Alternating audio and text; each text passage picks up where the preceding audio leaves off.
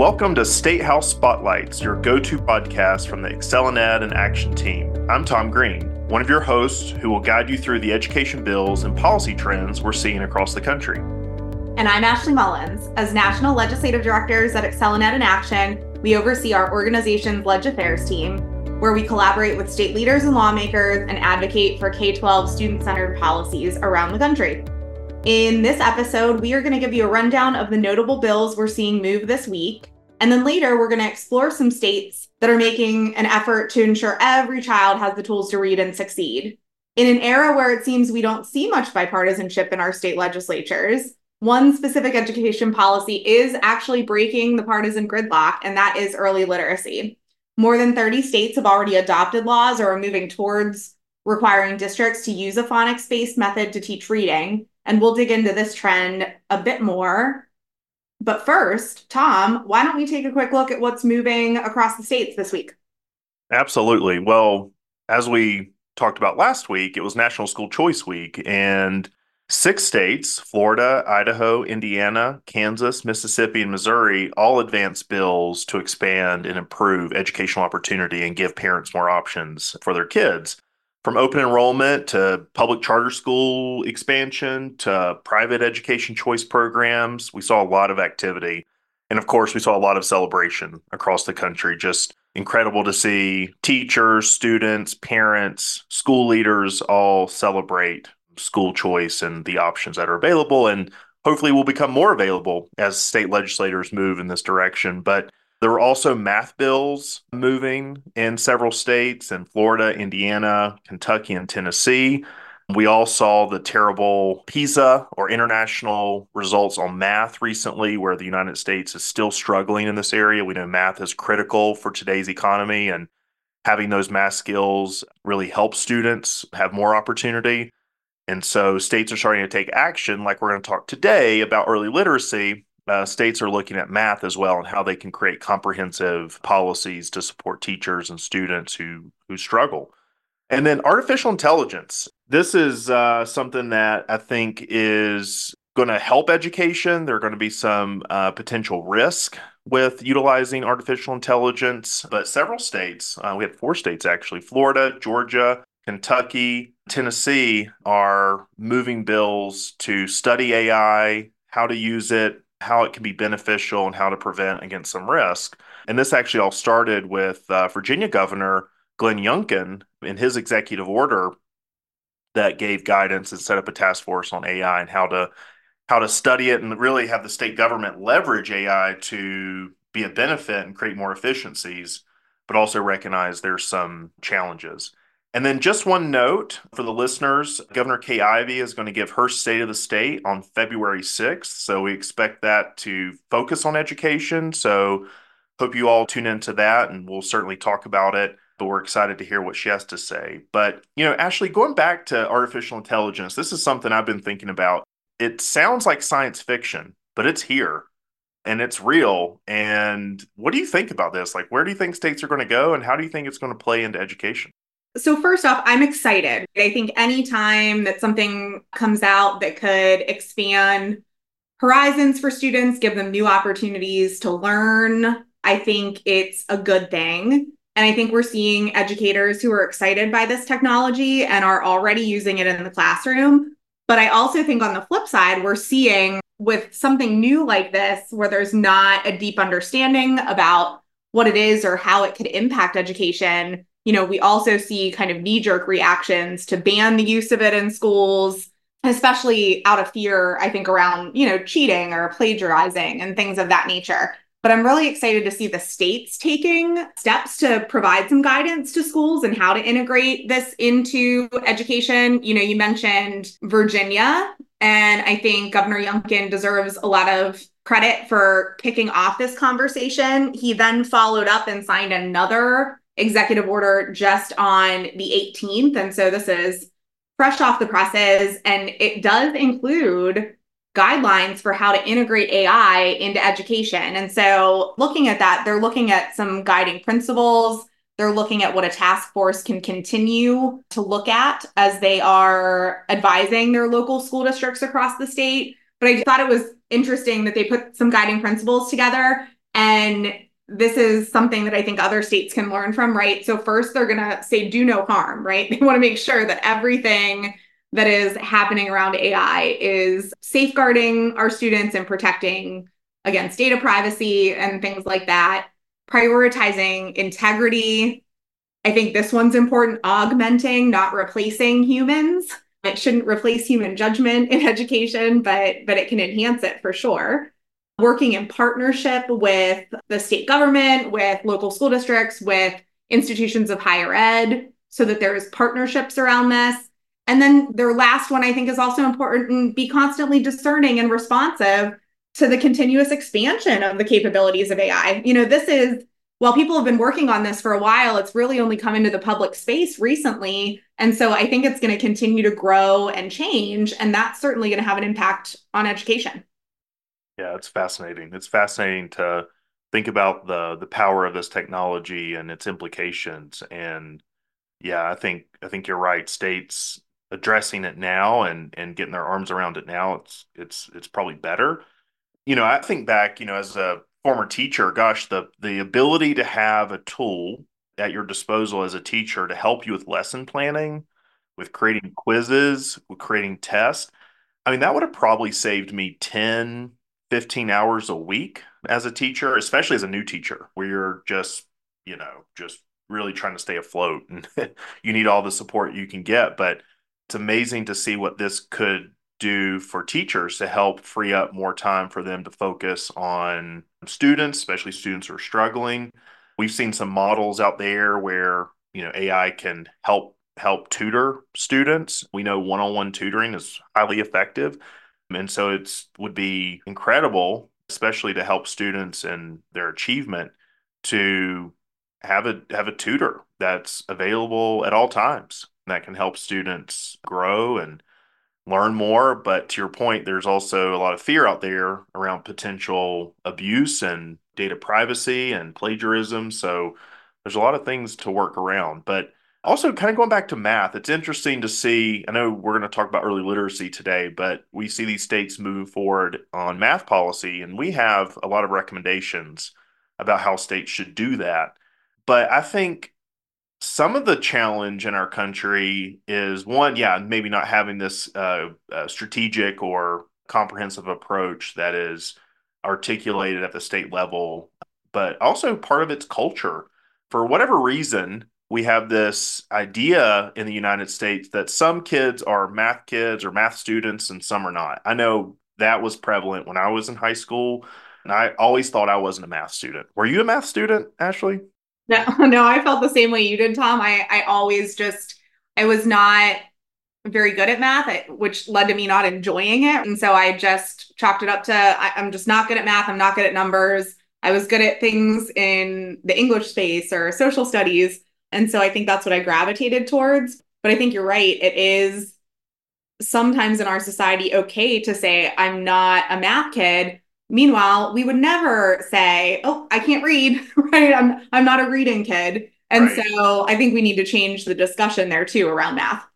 Yeah, I think it just boils down to hard work. It's like anything, it takes hard work to master something, and math is challenging. And I think we need to shift the culture to say that we all can be math kids or all can be math students but some of us just may have to work a little harder and kind of build that skill set. It just it just takes some time. So I'm hopeful we can shift that because math is just so critical for our economy, for workforce preparation, and other countries are outpacing us in math and it's scary to think about if our students aren't prepared and they're not getting what they need to to be successful, then we're not going to be prepared for the economy and we're going to be less competitive as a country. So I'm hopeful we as advocates can work with states to to change the culture, but also change the policy.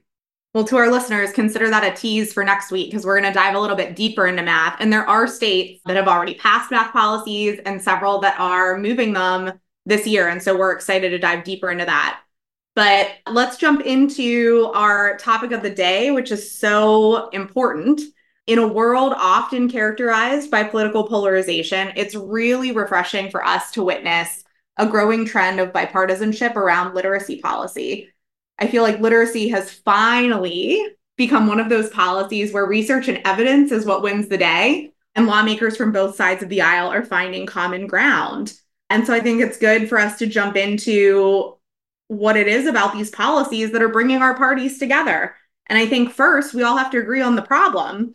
According to the 2022 NAEP results, which is the National Assessment of Educational Progress, our apples to apples comparison from state to state, two thirds, two thirds of American fourth graders are not scoring proficient in reading. And that's really concerning because all other learning is based on your ability to read. And so that's really troubling.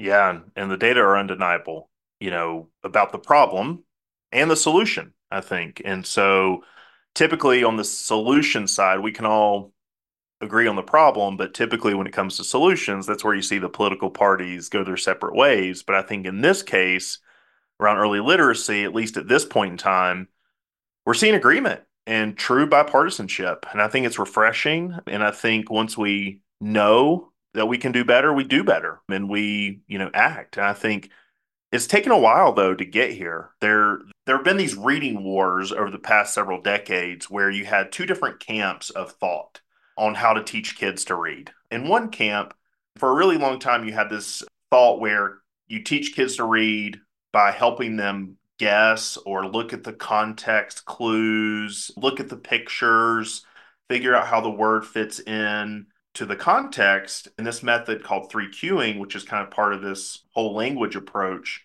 just doesn't work. It's ineffective. It actually creates poor readers. I mean, it sets kids up to not know how to read. Exactly. And you get a lot of curriculum, you get a lot of books sold, you get teachers bought into this idea, and it just hasn't been effective. Then there's been this other camp, this other thought where we should have kids break down the word, sound the word out, or decode the word. And this is all grounded in what's called the science of reading. And this camp takes an evidence based approach to teaching and learning that's backed by cognitive science, linguistics, and neuroscience. It emphasizes systematic phonics instruction, phonemic awareness, vocabulary, comprehension, fluency. And with this method, kids are truly decoding sounding out words and building their vocabulary from there. And so we've had these two divergent beliefs on how to teach kids to read, but we're starting to see this momentum and shift towards the science of reading, phonics, decoding, because we know it works. We see the research, we see states taking action. I think in previous episodes, we talked about states like Florida in 2002 and then Mississippi following Florida's lead. And we've seen incredible results from both states because what they did was they created a comprehensive early literacy policy where you are assessing students to see where they struggle specifically. You develop and tailor interventions to their unique learning needs. You develop reading plans for them, individualized reading plans.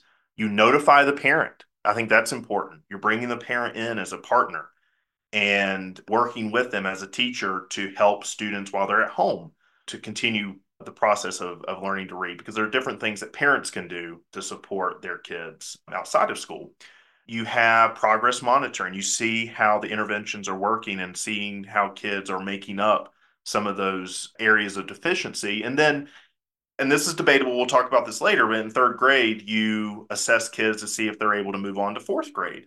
And we believe that you should give kids more time for promotion if they're unprepared because the learning is much more challenging in fourth grade and beyond if you're unable to read. And so, you know, the this solution is is producing results, and we know that we've got to ensure kids can read by third grade. The research are very clear about that. The connection between the ability to read and a person's opportunities in life and life outcomes are clear. And I think we can all agree that we want better for our kids and we have proven tools and policies to get it right and to make progress. But, you know, as everything when it comes to policy making, you also have politics. And I think historically you've seen Republicans championing phonics. And I think that's why you saw Republican or red states kind of take the lead on this. But thankfully, we're moving away from that partisan view. And we're seeing both Republicans and Democrats embracing this and moving forward in the right direction. So I think that's exciting. So, so Ashley, what have the states been doing to improve early literacy? And where are they now with literacy legislation? Are we seeing bipartisanship truly? We are, and I'm really excited about it. So I think it's important to first talk about what we're seeing in terms of policy. And so most comprehensive policies that states are either adopting or considering are grounded in four main principles supports for teachers, so making sure teachers are actually trained and have the tools that they need to be able to teach students according to the science. We want to make sure that we're screening students and notifying parents of reading difficulties and getting their buy in. And then from that, right, we need to change instruction and intervention and do those aligned with the science so that those struggling readers have a chance to catch up. And then last, and this is where there, you know, I think we'll talk about this a little bit later, Tom. There's still some contention around giving students more time prior to promoting them out of third grade if they are indeed struggling. But those are the things that we're seeing states tackle. But more recently, we're also seeing states take a hard line approach against the three cueing method that you talked about that actually creates poor readers and does not teach kids how to decode words. And so in 2021, Arkansas was the first state to ban three cueing from reading instruction. And then Louisiana actually followed them when with its three-cueing ban in the next year, 2022. Yeah, and quick shout out to Arkansas Representative Keith Brooks. He serves as vice chair of the House Education Committee. It was his leadership in 2021 that raised awareness about this ineffective instructional approach called three cueing.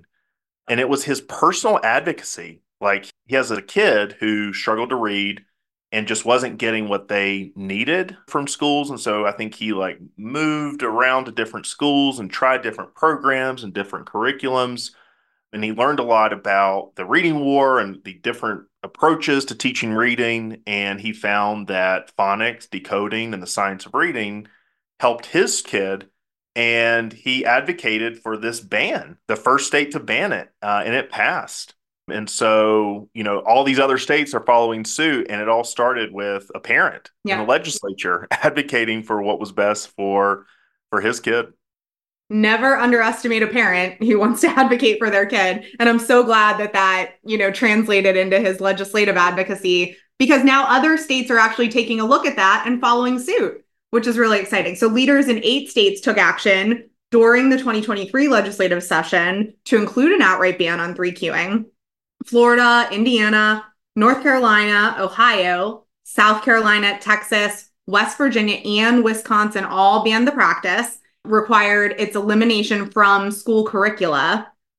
And then I would say a couple of states took it even further, right? Because there's two sides of this coin. It's it's the curriculum that kids are exposed to in school, but it's also how we are preparing our teachers to teach. And so Florida, North Carolina, Texas, and Wisconsin also banned three cueing from their teacher prep programs, which is really, really critical. And I think we'll start to see more states do that. So to date, we have 10 states that have banned three cueing in favor of instruction and curriculum aligned with the science of reading. And then those four states that have banned three queuing from teacher prep programs. And I think we'll start to see more movement there as these policies continue to see momentum. But what's also really exciting to me is that there are lots of governors that are setting ambitious goals around early literacy this year in 2024. Tom, what have you seen? Yeah, we've seen a lot of longtime red states highlighting early literacy and making it a priority. And yeah, it's important for governors to make this a priority for their administration because we know when governors use their bully pulpit, they're able to raise awareness, bring people together, and push solutions forward in a more effective way. And so it was good to see in Idaho, Governor Brad Little continue to make early literacy and improving early literacy rates a priority for his administration. He's been a longtime supporter of this even before he was governor when he served as lieutenant governor. The Idaho State Superintendent, Debbie Critchfield, she's made this a priority, and we expect to see legislation from her department. In Indiana, Governor Eric Holcomb expressed the need to improve third grade reading proficiency. There are bills in the legislature that we're working on and supporting. And, you know, it's really good to see a state that is strengthening their third grade retention policy because we know in implementation, this is one area that can get um, challenging because when you're holding kids back, you can see a push to to lower the bar and let them move on. And I, I know it's difficult, but I think in the long run, it's going to help help students more if they get that additional time to be promoted and get that additional support. And so it's great to see Indiana raising the bar, but also providing those supports and, and interventions and giving kids what they need uh, to be successful. But really appreciate uh, the strong leadership there. In Iowa, we've talked a lot about uh, Governor Kim Reynolds and her strong leadership on parental choice, but she's also focused on reading and passing a comprehensive policy this session that is grounded in the science of reading, that bans three cueing, that provides teachers with that needed professional development. And so uh, we're excited to see her continue the momentum in education and continue to tackle the the system from multiple angles. And also in South Carolina, Governor Henry McMaster has made early literacy a priority, and we intend to see more legislation there. So a lot of good momentum in red states. That's exciting. But governors in longtime blue states are also setting ambitious early literacy goals. And I'm really excited because they're proving that this is not a partisan issue. Research and science is winning the day here. Massachusetts Governor Maura Healey set a goal for her state to be the first in the nation for early literacy. So she's going to have some competition. All these states are, are getting pretty competitive. She emphasized evidence based literacy materials in schools and a comprehensive approach to teacher professional development in early literacy and she is proposing $30 million this year in her budget proposal to support those efforts. New Jersey Governor Phil Murphy prioritized literacy and mentioned forthcoming proposals in his state to ensure students are taught the fundamentals aligned to the science of reading. We saw New Mexico Governor Lujan Grisham set a goal to double down and supercharge early literacy efforts, her words, calling for significant funding to establish a statewide literacy institute and a free summer literacy program aimed at ensuring 10,000 students achieve grade level reading proficiency, which is exciting. And then in New York, we had Governor Kathy Hochul highlighting her administration's intention to propose $10 million to train teachers in evidence based literacy practices. And she's also urging districts to adopt high quality instructional materials aligned to the science. New York City already made this move. And so we're excited to see the state also highlighting this, which is cool to see. Yeah, that is incredible. And again, just the focus of this episode, bipartisanship. It's it's so refreshing. also, just this week, six states, Arizona, Florida, Hawaii, Indiana, South Carolina, and Virginia are moving 10 early literacy bills, which is good news. And, you know, we've been upbeat all episode about the incredible progress happening in early literacy, and most of these bills are really good. But Arizona's bills, from our perspective, are not good. They take steps backward one bill would remove the requirement for high performing school districts from submitting literacy plans that articulate how these districts are helping struggling readers with targeted interventions and helping them improve. And the problem is that not all school districts are helping 100% of students read on grade level. There are still students, even in what are considered quote unquote high performing schools, that struggle. And so by removing the requirement in law that these school districts don't have to participate and don't have to submit these plans, the fear is it'll incentivize less of a focus on every student and more students will fall through the cracks. So we're not excited about that bill. Uh, we don't think it's it, it's a good one and it, it actually takes a step backward. There's another bill that just dropped in Arizona, I believe last night was Senate Bill 1465 and this bill would remove the requirement for elementary school teachers from being certified in the science of reading. And and we know, right, Ashley, we've talked about this, like teachers having the tools and skills that are grounded in research to help students be successful and learn to read is the critical ingredient, right? Like to have a teacher in the classroom that is prepared is a critical ingredient to help students. And when you take away the requirement for teachers to be certified in the science of reading, you're doing them a disservice. Yep, I think so too. You know, Tom, in all of these debates that we're seeing across the states, the most important part of this is we're not blaming our teachers, right? We're not we're not blaming the teachers in the classroom for what they didn't know and for how they were previously trained. But now that we know, backed by years of science and understanding about how the brain acquires language and literacy, to back away from that and to not give teachers the tools that they need would just be so sad because the teachers need that support. They need to be certified. They need to be trained so that they can help our students. And so, you know, to see Arizona taking a step back on that is really troubling, especially as other states are moving forward. Well, all the states that we've mentioned today, what they all have in common is that their early literacy goals or the active bills that are moving are enjoying bipartisan support, which is really exciting. But there are always some disagreements and challenges to address along the way, of course. But we continue to have high hopes. But Tom, why don't we jump into some of those challenges that we face? Because our listeners are probably saying, all right, you know, we have the science of reading, sounds like a no brainer, bipartisan support what's the catch? And we know from years of advocacy in this space that there are sticky issues still to be worked out. And so, Tom, what are some of the potential pitfalls for for early literacy legislation that we've seen and how have states overcome them? Yeah, so, you know, I think one area is you have this pushback around mandates when it comes to state policy. And so when you look at early literacy legislation, especially one that is comprehensive, and provides a lot of parameters for school districts. Some legislators don't like any sort of mandates. And so I think we're seeing that, as I mentioned, in Arizona, where you've had these mandates in policy for a number of years. You're starting to see pushback against those. And so I think that's one area. And I think, actually, you have an example in New Hampshire. I think there's some concern about mandates there as well. I can actually give you a number of examples about this argument because we've seen it. But what's interesting is we've seen this same argument in both R and D states, but then we've also seen the flip side. So, yeah, so you mentioned New Hampshire. That's the live free or die state, right? and so they really, really value local control, probably more so than any other state in the nation. And both R's and D's up there, you know, around the legislation that they have we're saying, is this the right role of the state to uh, to mandate this or give schools more guidance? But here's the critical piece, Tom.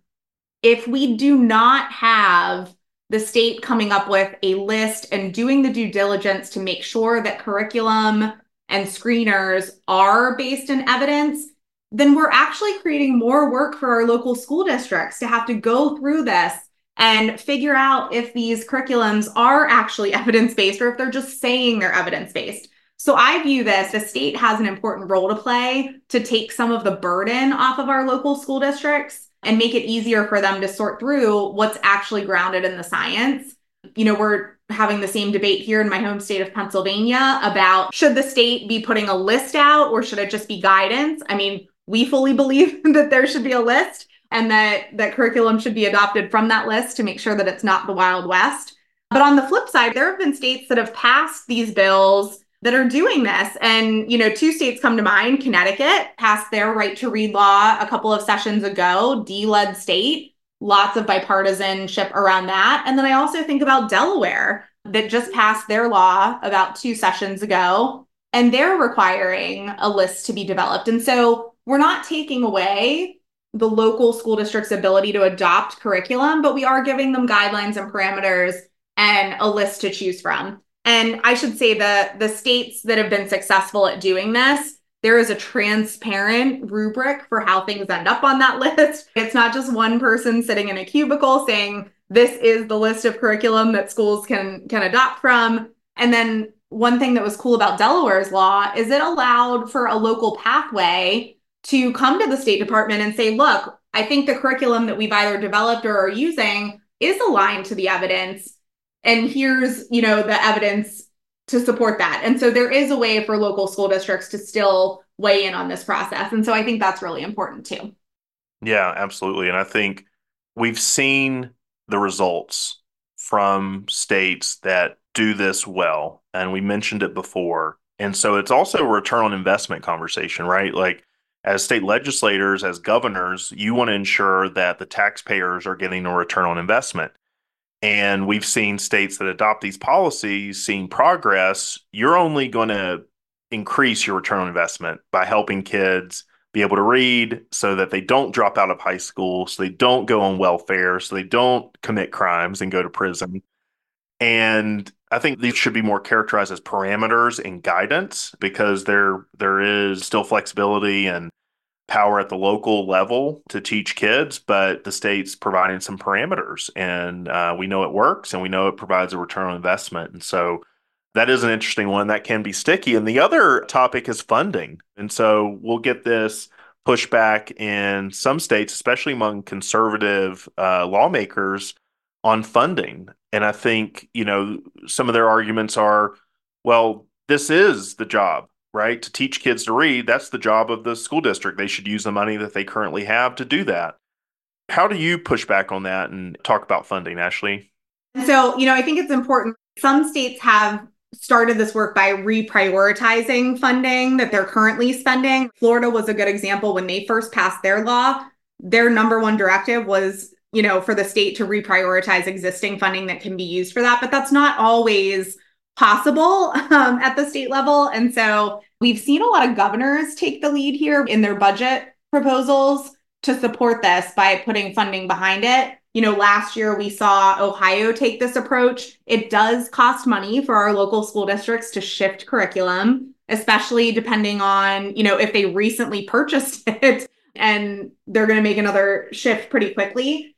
And beyond just the shifting of curriculum and paying for that, teachers again have to be trained not just in the science of reading but there also has to be professional development on the new curriculum. And so that is an added cost to local school districts to make sure that the teachers have the supports they need. And so that's what we're seeing at the state level in terms of these budget proposals. Ohio did it last year where they earmarked you know certain amounts of money for teacher training uh, for grants to local school districts to shift to the science of reading and curriculum grounded in that. And that's what we're seeing in those budget proposals again this year too. And so I think it just it helps, right? If you're not providing funding, there's going to be a, a difficulty in the negotiations. But if you're providing funding at the state level to support some of this, it does grease the wheels for the policy side of things.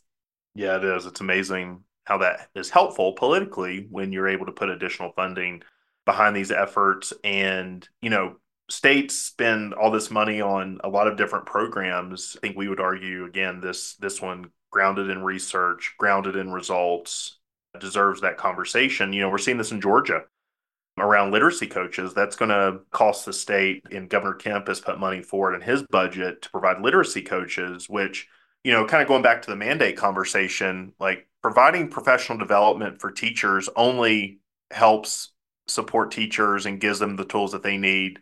They feel prepared and they're able to serve students better.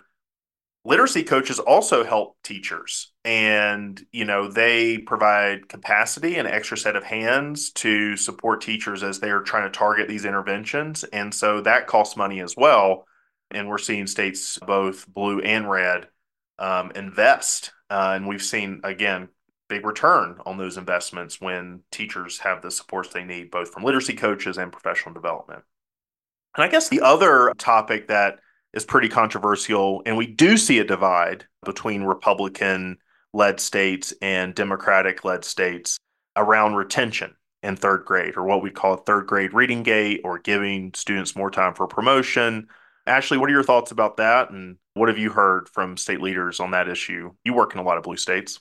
Yep, I do. And and quite honestly, we're not seeing a lot on the retention in the states that we've highlighted because those states are really prioritizing the teacher training side of things, screening for struggling readers, and interventions grounded in the science. Now, you know, we do know that third grade into fourth grade is the gate, right? That's when kids do transition from learning how to read to using those reading skills to learn other things. And so for us, it continues to be an important part of a comprehensive approach. But I also think it's important to note that retention is never meant to be a check on the student. For us, it's a check on the system. If you have a truly comprehensive approach that begins in kindergarten, you're continually screening students to make sure that they don't have reading difficulties, you're identifying the ones that do, you're providing them with the quality interventions by the time that they get to third grade, those students, that are up for retention are those that are truly struggling and truly do need more time before they're promoted. And so I think some of it is educating folks about that and that retention isn't just supposed to be at the end of third grade, it's only a third grade teacher's responsibility. You know, that's why we don't advocate for retention on its own. It has to be used as a part of a comprehensive approach from K to three. And so I think that's difficult to share with folks and for folks to grasp.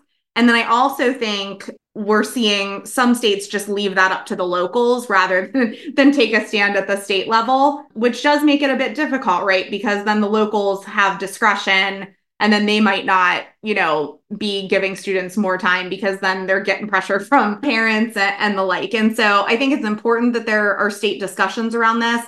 And we are seeing some states even go stronger on retention, right? Yeah. And they've certainly are trying to raise the bar there, which I think is incredibly important. Retention in third grade, or what is called third grade reading gate, it sends a signal to the system that we've got to prepare kids by this point in time. And we know that governors and legislators get pushback after states have passed these retention policies. We've seen it Florida Governor Bush in 2002 with his effort to pass a comprehensive early literacy policy. We know in that legislation there wasn't much delay for when they held kids back. Some states will say, you know, in three years, the retention component will kick in in third grade, or in four years, the retention component will kick in. But but Florida didn't waste any time and said, you know, it's going to go into effect pretty quickly, almost immediately. And we know that a lot of students were identified for retention, and Governor Bush got a lot of pushback to try to change that policy, to go back and and lower the bar and to and to push kids through. And he refused. He stood strong, and that's why I think it's important for state leaders to once they pass these policies to stand strong because what we saw in Florida are these incredible results. In the immediate term, there were a lot of concerns and fear and worry and we also hear this argument about self esteem, where you're hurting a kid's self esteem if you hold them back. But I think we would argue you're going to hurt their self esteem in the long run if they can't read. Right. Yeah. If you're promoting them and they're unable to read. Uh, you know, I shared a story about being a high school teacher and getting a student who struggled to read in high school. His self esteem was not high. He did not have a high self esteem, and it's because he is just not prepared for high school level work because he got promoted year after year. And so I think, you know, this policy sends a signal to the system to say, we mean business. Kids need to be prepared by this point in time to be good readers. We're going to provide you a lot of support, provide you extra funding, provide you professional development, literacy coaches, bring parents in. You know, this will be an all of the above effort, but by this point in time, kids should learn to read. Also, I think it's teacher friendly for the fourth, fifth, sixth, seventh, you know, the, the teachers down the line who have a lot to cover and probably aren't as prepared to teach reading. I know we talked in previous episodes, uh, the state of Virginia has passed an adolescent early literacy policy or a policy to help teachers grades four through eight identify and help kids read, which is good, but it still takes time away from the content that they have to cover for that grade level. So I think it's teacher friendly and then it also takes a lot of strong leadership. Like I mentioned, Governor Bush. Also in Tennessee, we saw the same concerns pop up in town halls across the state that legislators held about retention there. And Governor Bill Lee stood strong. They made a couple of adjustments to the policy, but they were minor. And I think we're going to see incredible results from that state because they're staying the course. So finally, I'd like to talk about the research. There have been a lot of researchers who've looked at Florida and Mississippi's retention policy as part of their early literacy laws. And the kids who were retained actually outperformed their peers in the long run because they got those additional supports, they got those additional interventions, and they were given extra time to catch up, and they actually outperformed in the long run. So there's a case to be made for retention. It's difficult, and you're going to need a lot of political leadership, but I think in the long run, it's better, and we know it's effective. So I think the moral of the story here is comprehensive approaches are really, really important. And there are ways to grease the wheels, so to speak, politically. You need to pony up some funding to support these policies, and you need to make sure that the locals feel like they have some flexibility, even though we are making sure that they are adopting curriculum that is grounded in the science. And so that's what we're seeing across the states. There is so much to share, and this is such a critical topic in education. So, thank you to our listeners for tuning in to Statehouse Spotlights and sticking with us on this really important topic. We can keep this conversation going around early literacy in your communities and on social media. You can share using the hashtag Statehouse Spotlights. And you can engage with our team at ExcelinEd in Action on Instagram, Facebook, LinkedIn, and X. Please give our podcast a review and subscribe so you can always be the first to know about new episodes. Thank you for joining us today, and until next time, take care.